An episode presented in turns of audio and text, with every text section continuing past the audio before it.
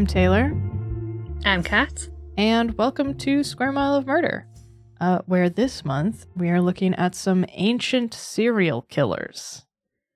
Woo! Yeah. Old school. Yeah, but super old school. Uh, yeah, so another theme month. That's we like it.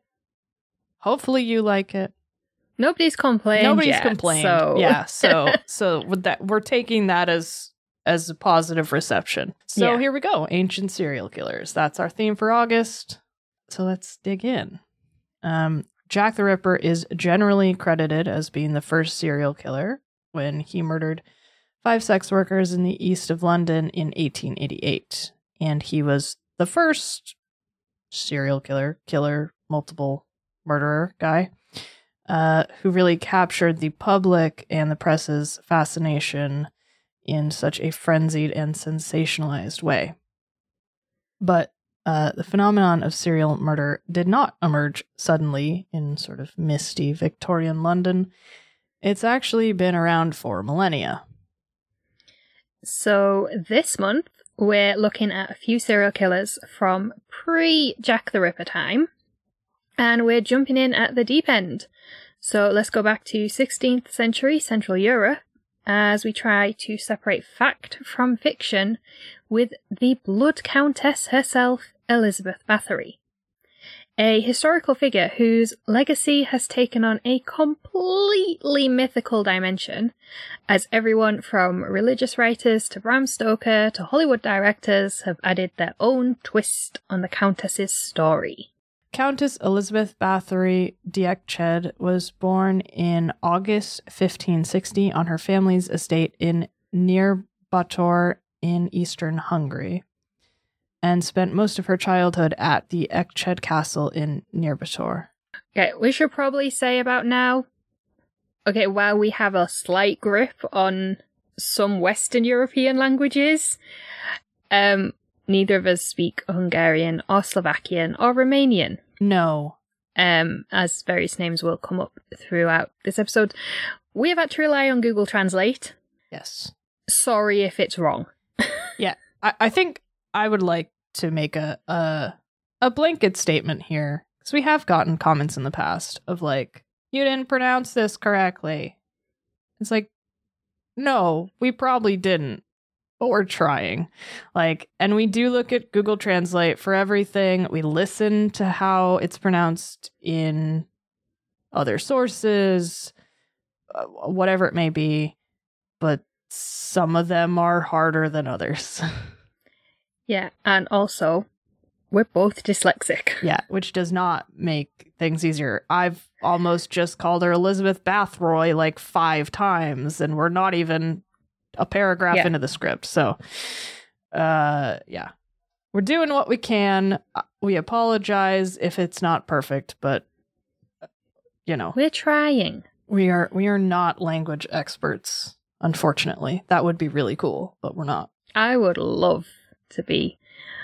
I mean, my nearest to being fluent in a second language is I have a little green owl on my phone that shouts at me when I get Spanish words wrong.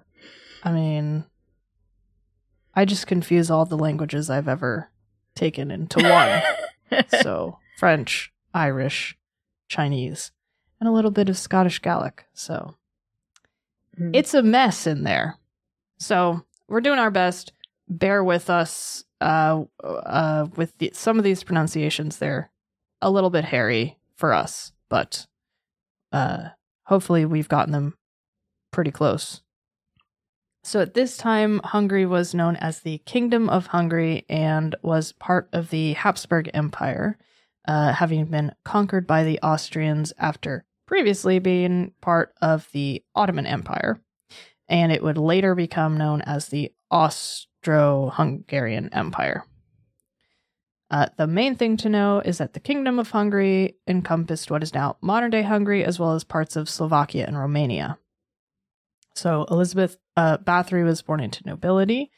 An uncle on her father's side had been the voivode of Transylvania, uh, which we learned today is like a local, It, it's a leader in local government. yeah, so like a, Yeah. yeah, It's like Yeah. gov- I did research governor it or when I something. I'd never heard the term before, so I researched it when I was writing the script as uh, you know voivode. I was like, oh, what's that? And then I forgot to put in the script what it is. so like local government person. Uncle on her father's side was the voivode of Transylvania, and her maternal grandfather had also held the same role. An uncle on her father's side was also the Grand Duke of Lithuania, King of Poland, and Prince of Transylvania. That's a that's a lot of titles. Yeah, that that's that's one person. Yeah, that's that's one person with all three titles. That's Uh, so yeah, long story short, she was very well connected across what is now considered Central and Eastern Europe. uh, as a child, Elizabeth suffered from epilepsy, and it was speculated that this stemmed from the kind of inbreeding seen all too often within the aristocracy. Hey. Uh, yeah. uh, her parents were closely related. There's there's kind of two line two branches of the Bathory family, and her parents came from the same branch. Oops. Um, according to Wikipedia, because I couldn't find a more credible source, in the 16th century, treatments for epileptic fits included rubbing the blood of someone who didn't have epilepsy on the lips of the person having a seizure. Mm-hmm. Uh, this is rumoured to have been part of Elizabeth's treatment, although it is entirely possible that, much like much of her story, it has been embellished by writers over the past 400 years.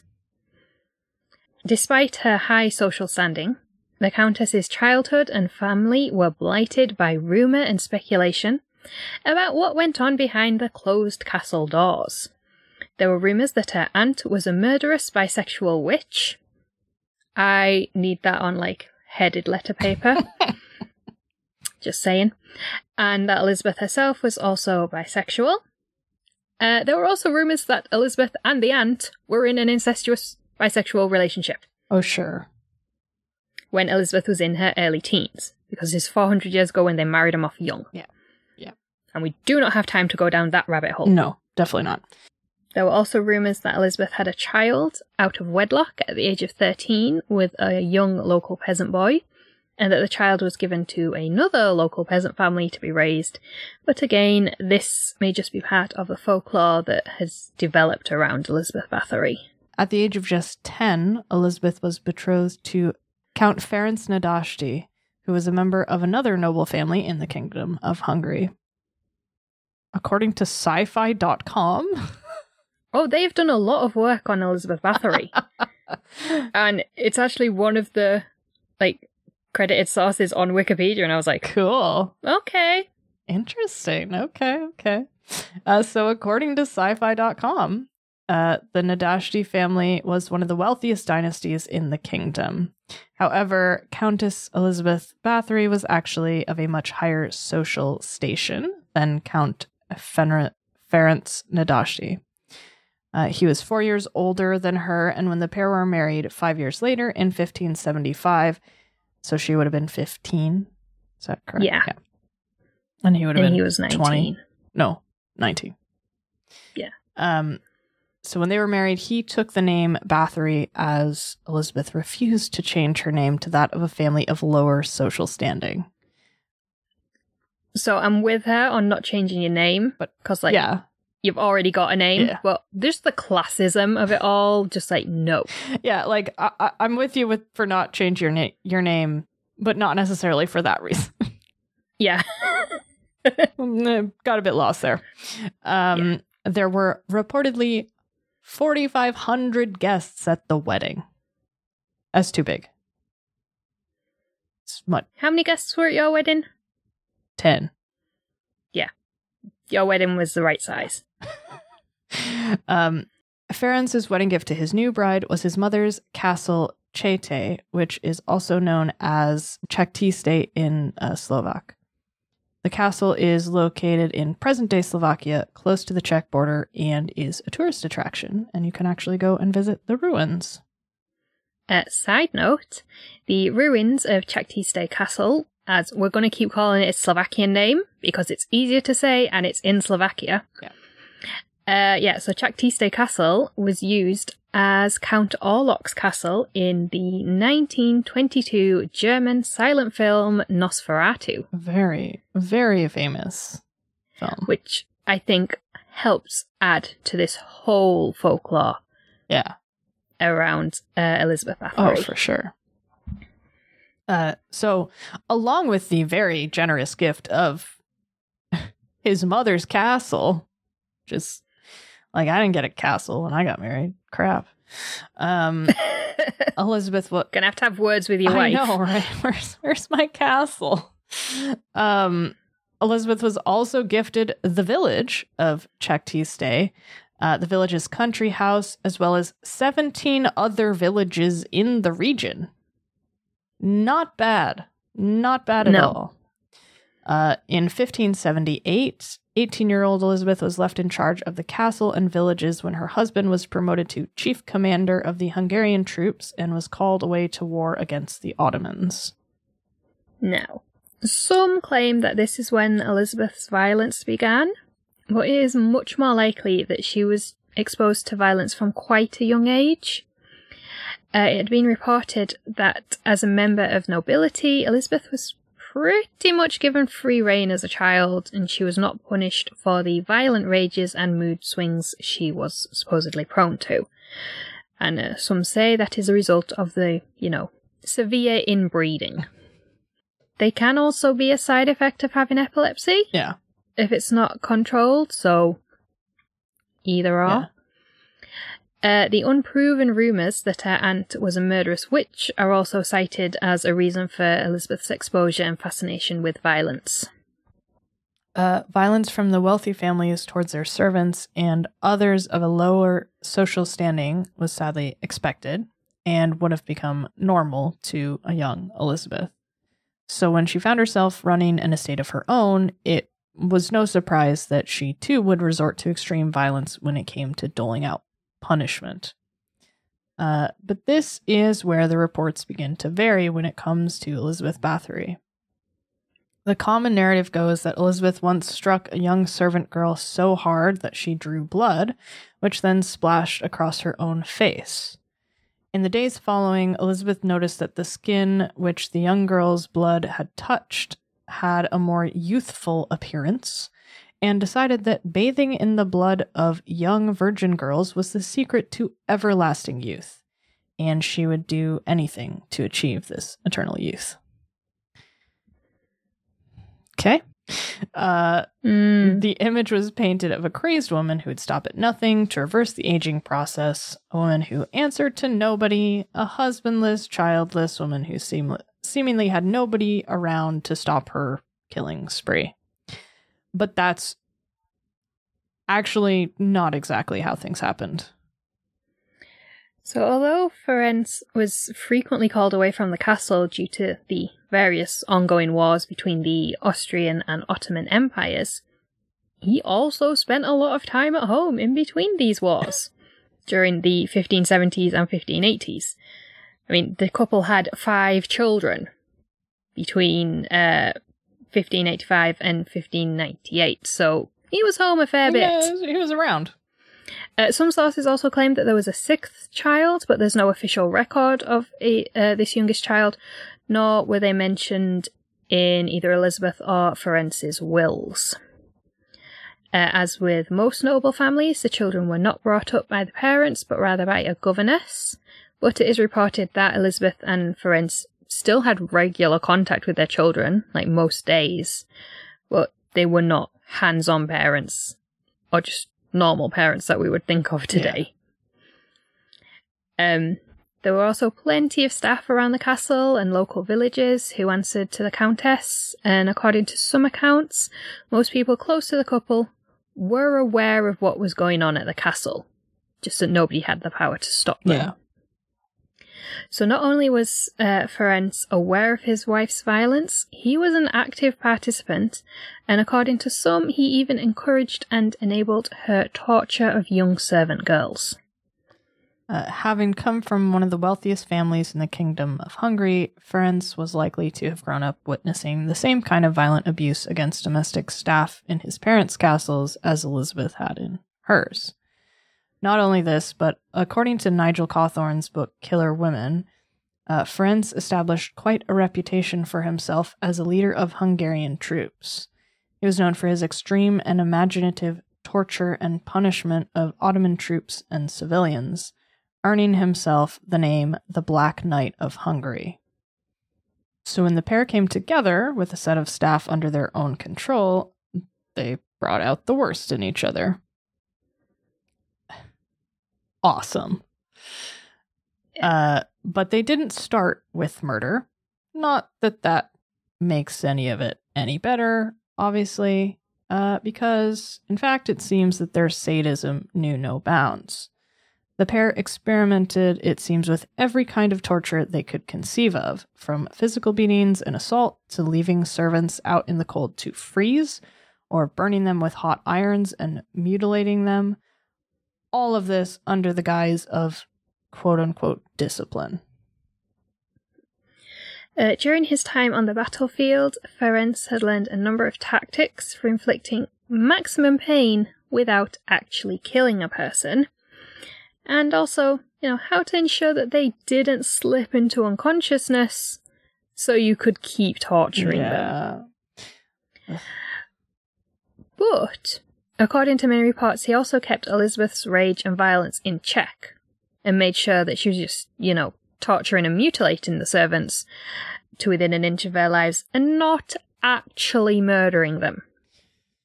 Ugh. Wow, give him a medal. Great. Interestingly, though, there are also reports of Elizabeth intervening on behalf of local women who needed help.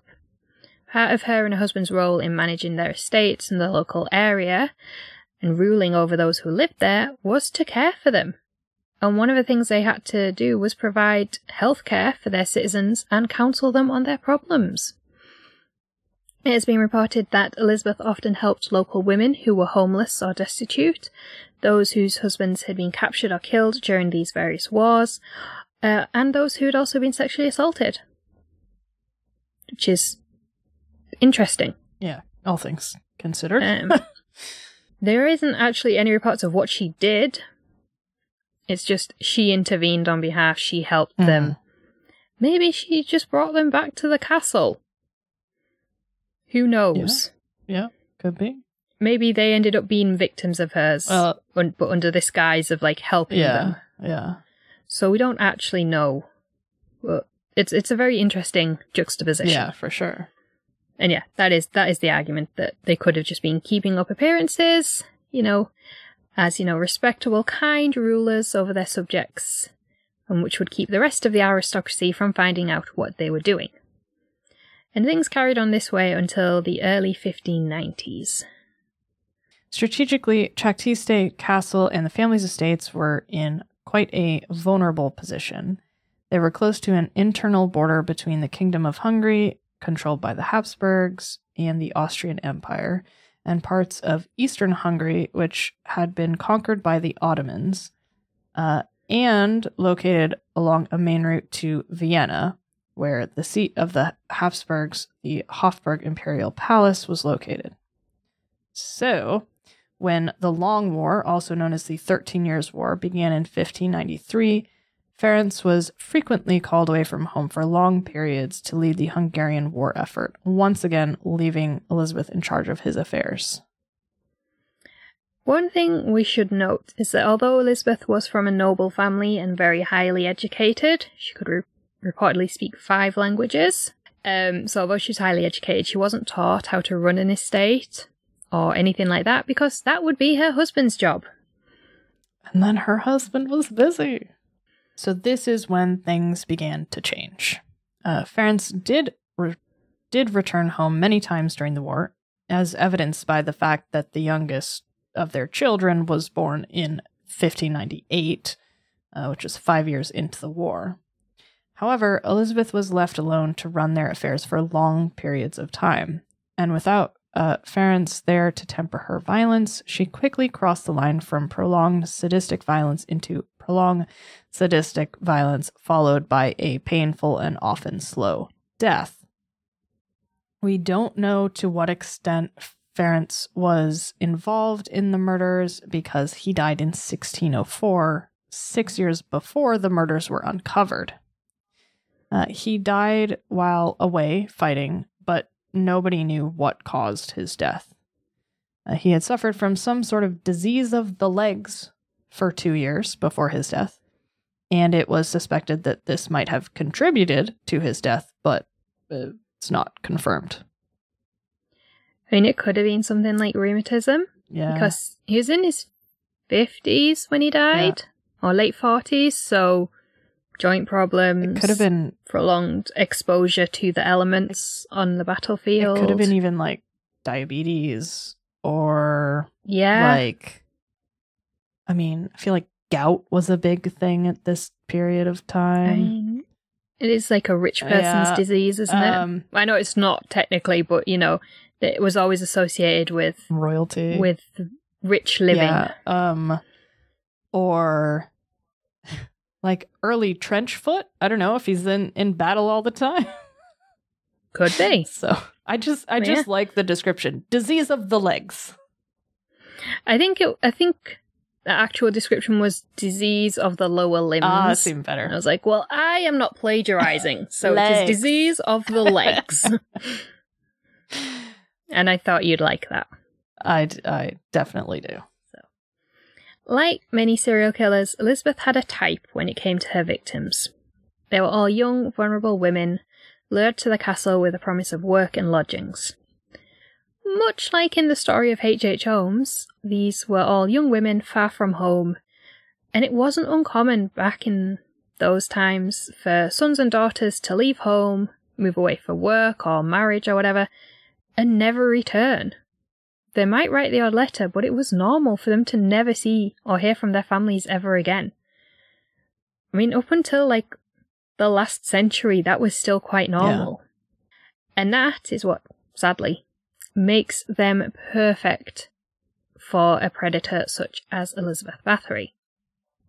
However, unlike most serial killers, she didn't have a favoured method of killing or torturing which is likely one of the things that, you know, perpetuates some of the myths around her as a homicidal maniac who just killed hundreds at will and without discrimination. So So she's got she's got common victimology, but not a stable mo, basically. no, it's just just whatever mood takes her. Uh, following Ferenc's death in 1604, Elizabeth's crimes reported, reportedly became much, much worse, and it was around this time that rumours began to spread in the local area about young women disappearing in Upper Hungary, which is what this part of Slovakia was called, after visiting Čachtice Castle. Uh oh. Uh, when Ferenc died in 1604, he entrusted Elizabeth and their children into the care of György Thurzó. He is described as a powerful Hungarian magnate, always fun, uh, and he would actually go on to become the Palatine of Hungary in 1609. And put a pin in that; it'll become important in a little bit. We'll get back to that. Now, we're not entirely sure what it meant for Elizabeth to be entrusted to György Thurzó uh, because he was married with his own family. So it wasn't like some arrangements where a widow would be a widow would be taken care of and, and marry into another wealthier, politically favorable family in the event of her husband's death. So wasn't that not sure exactly how this all worked. Unless it's like a guardianship where he's meant to like keep an eye on yeah. on Yeah. things, but I don't know. It wasn't really explicit in any source. Like, It's just she was interested to him. Um.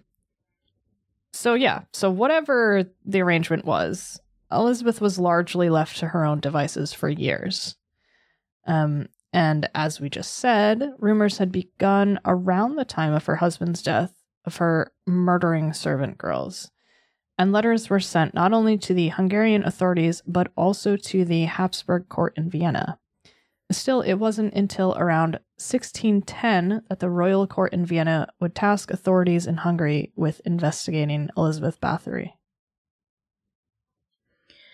What Elizabeth got up to in the time between her husband's death and the investigation in 1610 isn't well known.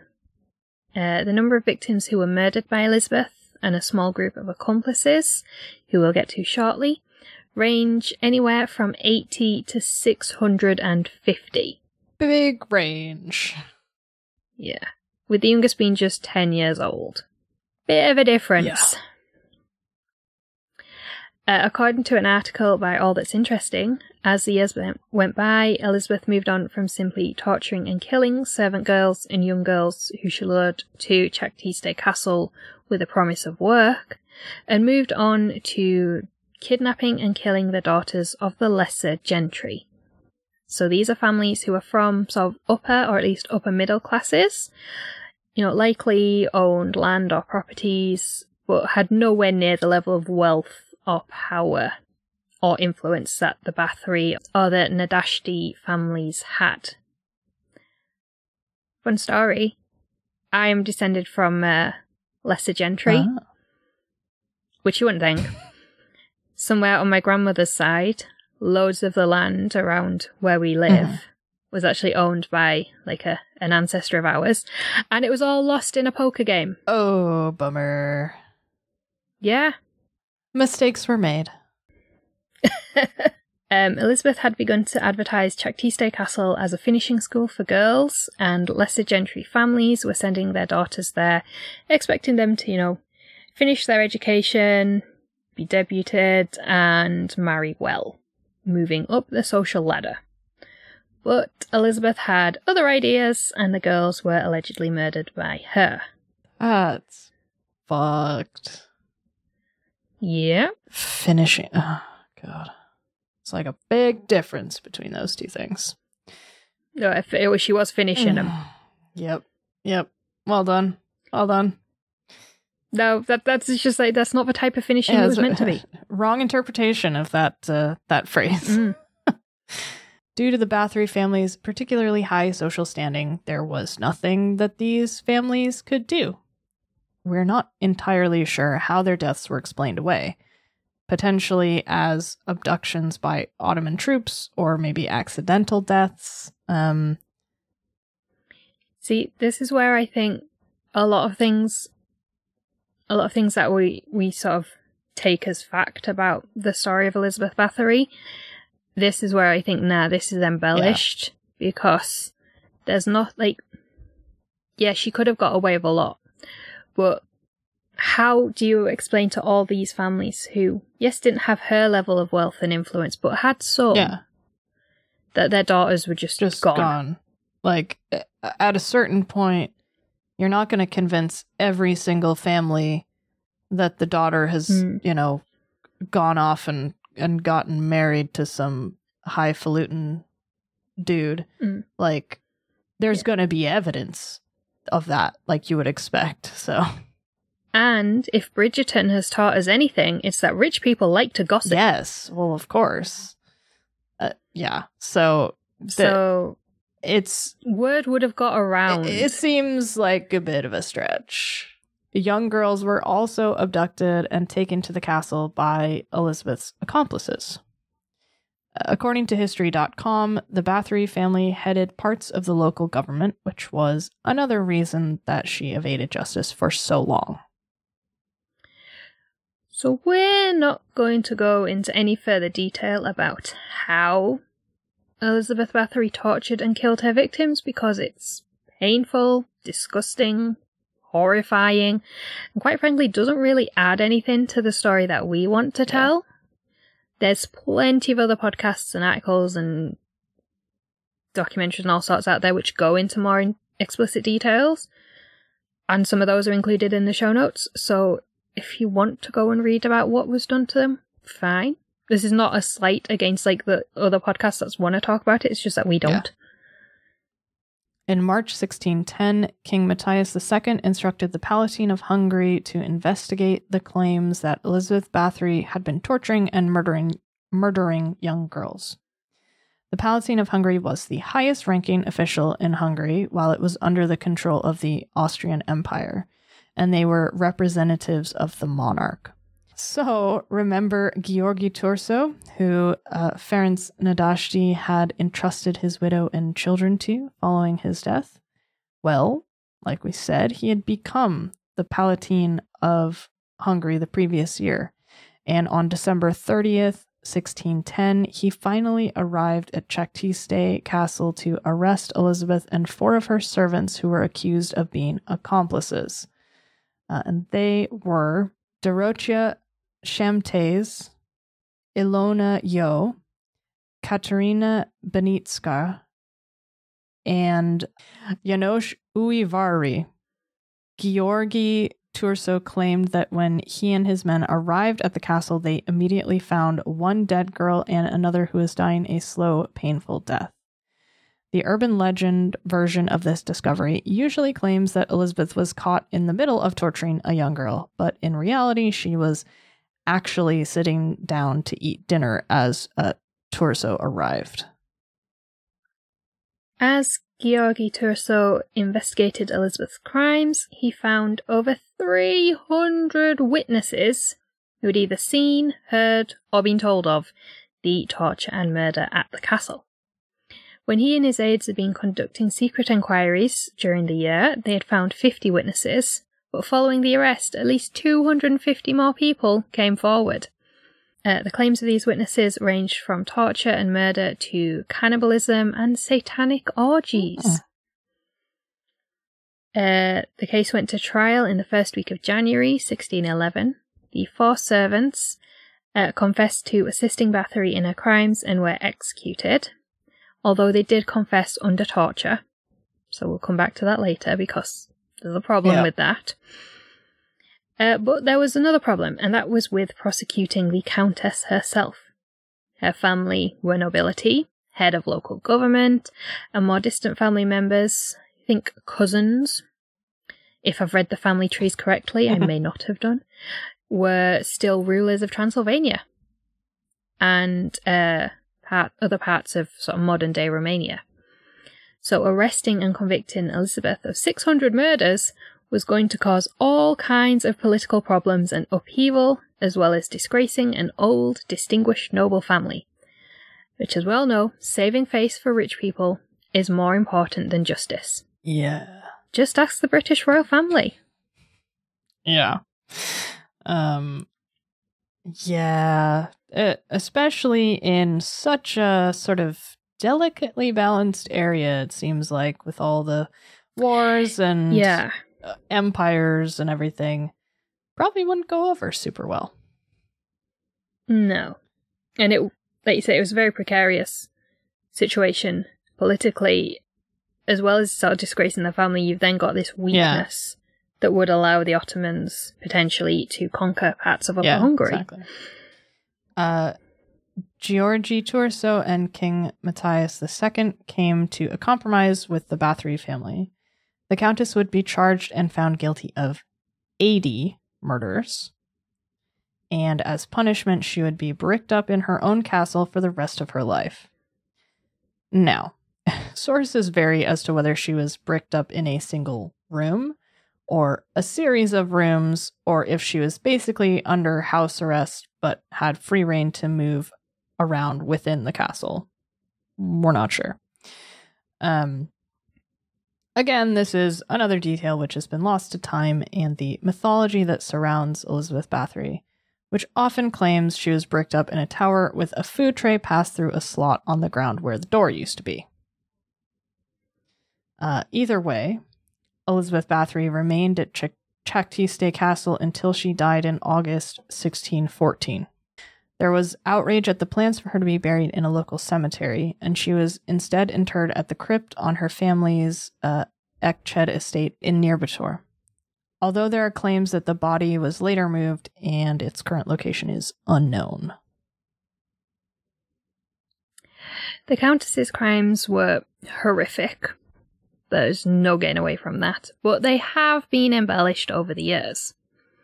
Uh, the story of Elizabeth Bathory bathing in the blood of young virgin girls to, you know, halt the aging process didn't appear until a hundred years after her death. And she's often cited uh, or often credited as being an inspiration for Bram Stoker when he wrote Dracula, along with The Legend of Mercy Brown, which we covered a few months ago, the Rhode Island Mhm. vampire. Um, Elizabeth had family who ruled Transylvania, and she is often described as having been born and lived most of her life in Transylvania, but she didn't. It was modern day Slovakia, or what is now Slovakia, I should say. She was born in Hungary. Her crimes were committed in Slovakia. She didn't actually spend any significant time in Mhm. Romania or tran- any part of like Transylvania or Romania. So it's all like a big legend that kind of feeds off itself at that Mhm. point. The number of victims has also likely been greatly exaggerated. She was convicted of 80, but rumoured to have killed 650 girls, and holds the dubious honour of Guinness World Record uh, for the most prolific female murderer. But some historians claim that it is unlikely she would have managed to get away with that hundreds of Yeah. murders. As although, although her family were head of local government, crime was widely reported in the Kingdom of Hungary. You know, even something as small as stealing a chicken or a sheep would have been reported, and there would have been a paper trail. So it is unlikely that 650 people disappeared with no paper trail. Uh, there was also a rumour that Elizabeth kept a notebook with a record of all of her victims' names, and a witness testified that there were over 600 names in this book, but this book was never found. And like many aspects of the folklore surrounding the Blood Countess, it is believed to be just that folklore. Fair enough. Mm. Uh, there is also a theory that Elizabeth's arrest and conviction were politically motivated. At the time of Ferenc Nádasdy's death in 1604, King Matthias II was in a large amount of debt to the count. This debt then became payable to Elizabeth upon Ferenc's death, and the king allegedly had no intention of paying what he owed.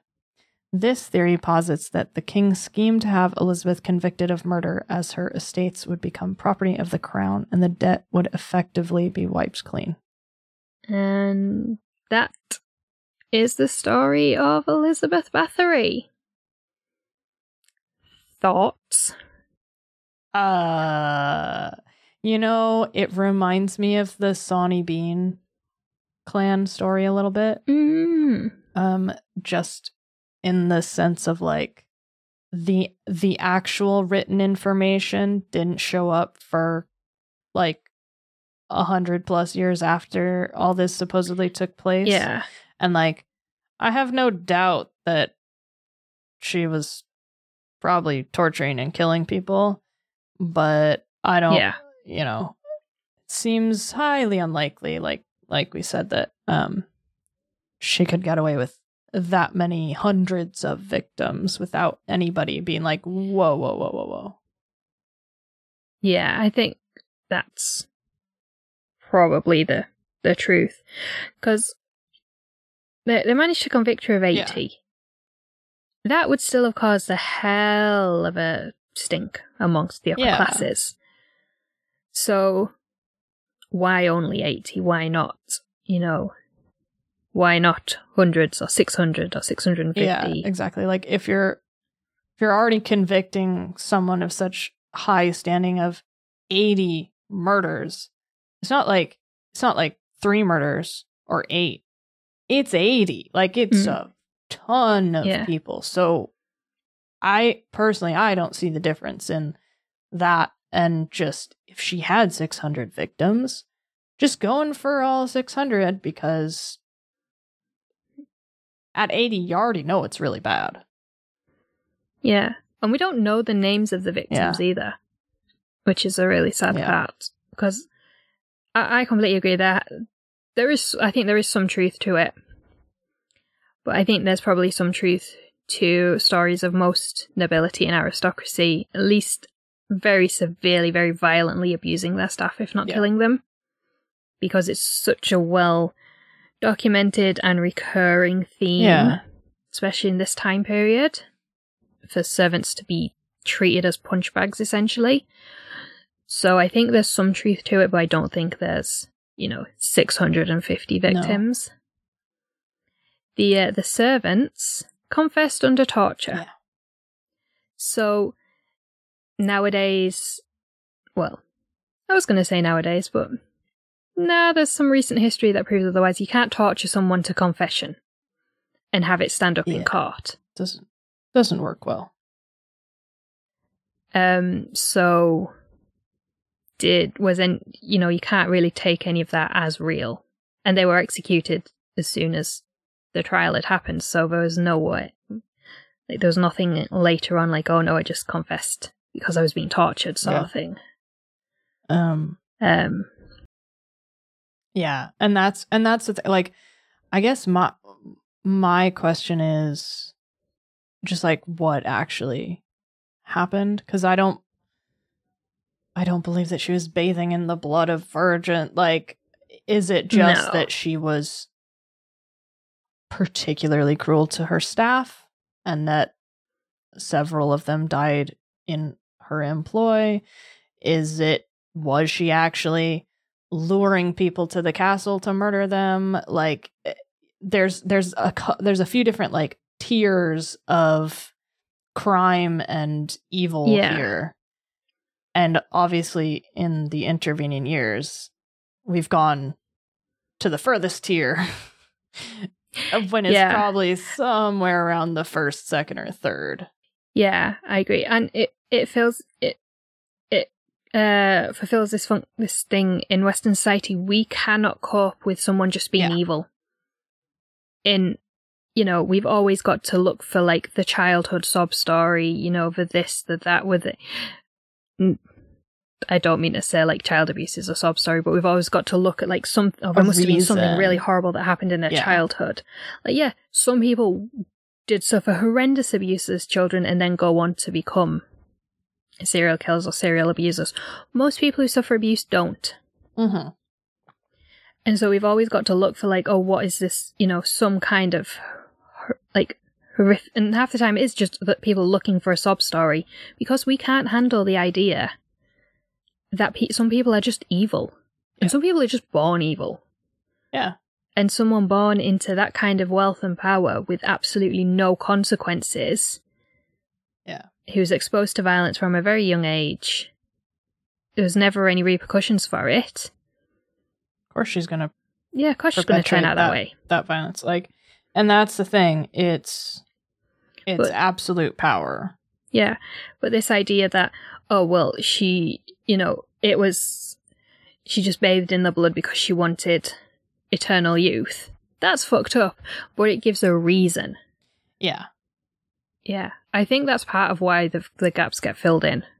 yeah no i agree and and i think because this is such an old case because uh, the the very fine details of her upbringing either weren't recorded or haven't survived like Hmm. you're never going to know Yeah. Um, and so, yeah, like people have filled in the gaps with what they've decided makes the best story. Yeah. And, And and this is a time when oral history was still very much a thing as opposed to written history. yeah, So stories get embellished. It's just the way you could tell the same story word for word, but the way you speak and the way you emphasize it yeah, it changes it. changes it. So of course it changes as it's passed down the generations. Yeah. So, yeah. I read many years ago. I think it's like first time I'd ever heard of Elizabeth Bathory. I read something about how her some of her living descendants now donate blood as often as is humanly possible or legally allowed. Why? Inherited guilt. I thought it was like to to spread around that sort of youthful. No, it's It's just they they feel real bad. Yeah, but I couldn't find, I couldn't find the the source because this is years ago that I read this, and I couldn't find the source again. Yeah. Um, so I don't know if that's like an urban myth as well. Uh, But I find that interesting because that also perpetuates the idea that she was just, you know, killing uh, young virgin girls to bathe in their blood. Yeah. It perpetuates this whole blood countess Yeah. totally. narrative. But yeah. So if anyone does have a source for that, please tell us because Yeah, let us know. I couldn't find it again. uh, I like that one. I think that is it. Yeah, I think I think that's it. That's our first ancient serial killer, and yeah, we're gonna kind of ping pong around in in time and space. Uh, well, and on Earth, on the planet, anyway. No, like Start that sentence again, dear. no. we're we're gonna we're gonna jump around in in time uh with the cases this month. It's not we're not going in chronological order, but uh yeah, and we got a, a few interesting ones coming up. So be sure to stay tuned and and let us know what you think of Elizabeth Bathory. Yeah, because I don't think the other ones we're going to do, I don't think have as much uh, folklore and mythology around them. So Yeah. this, this was sort of a fun introduction because we like these ones where there's a lot of folklore. Yeah, and there's a lot of to- like stuff you've heard that hey, actually is probably bullshit. Yeah. So that's that. Uh, if you like the show, do be sure to rate and review us on your podcast app, especially Apple Podcasts, and subscribe so you never miss a new episode. And we really like it when you do that because it helps us uh, get in front of more people and just uh, grow our little weird, crazy family here. Uh, and if you want to get some cool Square Mile merch, we do have a selection of products with some cool designs, and you can find those at squaremileofmurder.store. Uh, the links for which will be uh, in the show notes, or you can find it on our website. If you'd like to help us cover the costs of making the podcast and help us invest in the future of the show, you can join our Patreon page. Tiers start at just £1 per month. Every patron gets regular episodes a day early, a shout out on the show, priority case requests, and a lifetime discount on merch. That's just for £1 a month. That's like £12 a year. Yep. As the tiers go up, you get more, including bonus episodes and exclusive merch you can't buy anywhere. So check all that out at patreon.com forward slash square mile of murder. Links are in all the usual places. And uh, we'll see you next week. We'll see you then. Thanks for listening. Bye. Bye.